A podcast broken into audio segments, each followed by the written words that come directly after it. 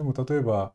ボーイズグループみたいなものをこう戦後永遠と築いてきたそのジャニーズグループっていうものがね、うん。その確かにそれは日本国内ではある種こうこう、まあ、まさにそのボーイズグループはもうジャニーズしかないみたいなものに席巻してきたんだけれど、でも例えばこのね5年10年皆さんご存知の通りさ韓国のねボーイズグループが世界を席巻しているっていうもの、で僕は実を言うとその芸能の世界にはご存知の通りあまり詳しくないので。でもそのじゃあ BTS だったりとか、まあそその他その他エトセトラみたいなものがこう世界を席巻する一方でなぜジャニーズっていうものが世界的にはそれほど評価されなかったんだろうかっていうものを考えれば、それはやっぱりその辺のあたりっていうのはおのずからちょっと答えは若干出るところはあるよね。ねだからそのまあそのそれをもってこうジャニーズってものを僕は否定するっていうのほどの僕はジャニーズとか芸能の世界についてはよくわからないんだけれどもただし小川さんがおっしゃってるみたいにその一つはこう芸能ジャーナリズムっていうものが本来持つ機能っていうのがこうある時期まではもしかすれば若干効いてたかもしれないけどこの2 3 0年ほとんど効かなくなった。だから梨本さんがねその表舞台からこう姿を消す原因になったのがジャニーズ批判だったっていうのはこれはもう皆さんご存知の通りだしそのこうまあもう一個言えばだから今日言ったようなそのさっきも言ったようなその日本独特のこう事務所が圧倒的な力を持ってそこに所属すればそのこうマスコミからも守られ批判か批判もされずみたいなねいうようなあり方からむしろこう飛び抜けた才能を持つ人っていうのがいてその人がエージェントを雇ってっていうような欧米型のこう芸能の世界みたいなものに転換するってことであればもしかすると日本の社会が日本の芸能界が変わる一つのきっかけになるのかなっていうような気もしないことはないしだからそれで言えば、まあ、まさにだから芸能ジャーナリズムあるいは芸能界っていうものの一大転換点ではあるよね。だからまあでも話は戻るけどさやっぱりそのジャニーズ事務所っていうようなものにこう本当に死ぬほどひれ伏すっていうね。だからテレビ。まあまあそれは新聞もそうだけどね。でも圧倒的にはテレビあるいは芸能ジャーナリズムいや僕芸能ジャーナリストとか芸能リポーターって人の友達が何人かいてね、飲み屋で話すとさもうめっちゃ言うわけだよ。いろいろ知ってんよくよく知ってるわけだよ、うんその力学については裏をねも。ちろんこの話も知ってるんだろうねうん。性加害の問い題やだから性加害もそうだし、これあの俺あれだけどさ例えば SMAP 解散騒動みたいな時にさ、うん。まあ僕は芸能ジャーナリズムの専門ではもちろんないからでもまあそれは芸能リポーターとちょっと飯食ったりとかすれば聞くじゃない？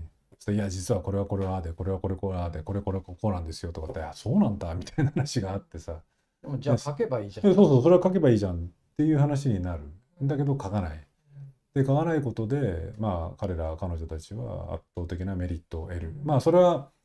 その小笠さんが長くやられた経済ジャーナリズムあるいは僕や望月さんがやったねその社会部的なジャーナリズムの中だってそういう力学っていうのはあるわけですよ。でその力学の中でまあそれはもうお互い不十分もいいところだけれどどこまでやれるかっていうことをまあ心あるジャーナリストの人たちは多少試みてきたんだけどジャーナリズムあの芸能ジャーナリズムに関して言うとまあまあひどいくらい無残なくらいやらないことやらやれないことみたいなことを完全に瞬別をしてっていうことまるで喜び組みたいな感じなんですよね。見てるとちょっとこういうことを言いたくないですからあんな拍手したり、うんうんうんあなたたちどっちの方を向いて誰のためにやってるんですかと、とにかくそれはジャニーズ事務所の側を向き私たちはこんなにあなたたちのためにその支援してますよと。こんな失礼な記者には言ってやりますよ見てくださいみたいそういう感じですよね、でもそこのまさに無残というか、でもそれは芸能リポーターの記者たちだけではなくて横にいた記者あのカメラマンとかもみんなそうなわけですよ。やじってきたりそれで我々の写真をパチパチと取り出したり。なんかあそれはねうんあれだよ。それは望月磯子が叩かれやすいあれがあるんだよ。うん。いやだから今日もなぜか尾形さんの方にたくさん井ノ原さんは言っててもね、望月そこ見出しにしてまた写真撮ってるわと思って、うん。あの女、あピックアップ、あもうニュースになってるんですけど、うん。あの、ただ、このね、今日エージェント契約という新たなえ N エージェント会社を設立しますと、これは欧米では主流です。なんかめっちゃアピールしてたんですけど、先ほど V6 入りで突然直前にほら、あのーやっぱり被害を受けて耐えられないって離れた後に6に入るっていう入るふうにと言われてたジャニー高橋に約束されてて結局性加害に耐えられずに辞めてしまった、はい、木村さんですね。木村さんですよねそれに、あの、ちょっと、あの、インタビューしたんですけれど、そしたらやっぱり彼はね、この、そもそも、じゃあ、こういうね、性被害や加害を、まあ、暗黙の了解、もしくは知ってても知らぬふりをしてきたって、そういう人がまずトップになってるわけですね。今度の新会社で、名前は公募と。で、結局、その、そういうことをみんな知ってたようなメンバーで、根こそぎ、今日岡田さんだけ先ほど、あの、純一さんが、えー退社という発表出ましたけれど、あの、岡田純一さんのの除いて約何 ?300 人弱らしいんですけど、そのぐらいの人たちが丸々、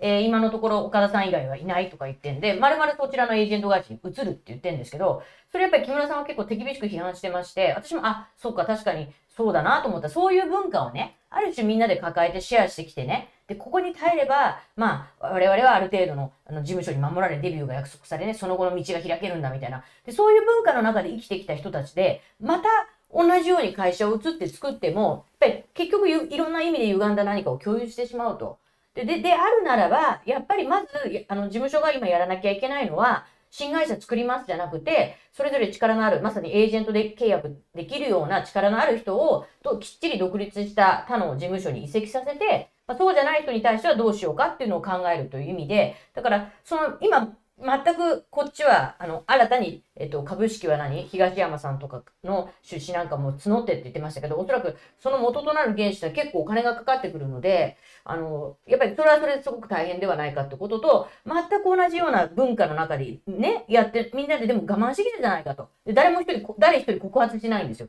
被害についても。で、えっ、と、辞めた、えーデビューできなかった人たちばっかり告発してるなんて、もう叩かれたりしてるわけですね。だからその方たちが丸々もう一個新会社を作って生まれ変わりますって言っても、また同じようなことが、似たようなことが、何かどこかこう、あの、なんていうかな、まあ、見て見ぬふりをしなきゃいけないとか含めてですね、そういうことが繰り返されるんじゃないかって指摘してて、あ、確かにね、それはそうかもなと。その本当の意味で、あの、全くそういう、これまであったジャニーさんが作ってきた、培ったそういうとんでもない闇の文化をなくしていくには、丸ごと変えて、こっちで新会社作りますっていうことではなくて、やっぱり基本的に力のある人は独立させて、そういうことができない人に対してどう支援するかっていう、そういうやり方をすべきじゃないかって言ってたんですね。うんそれは確かにな、という気がしましたね。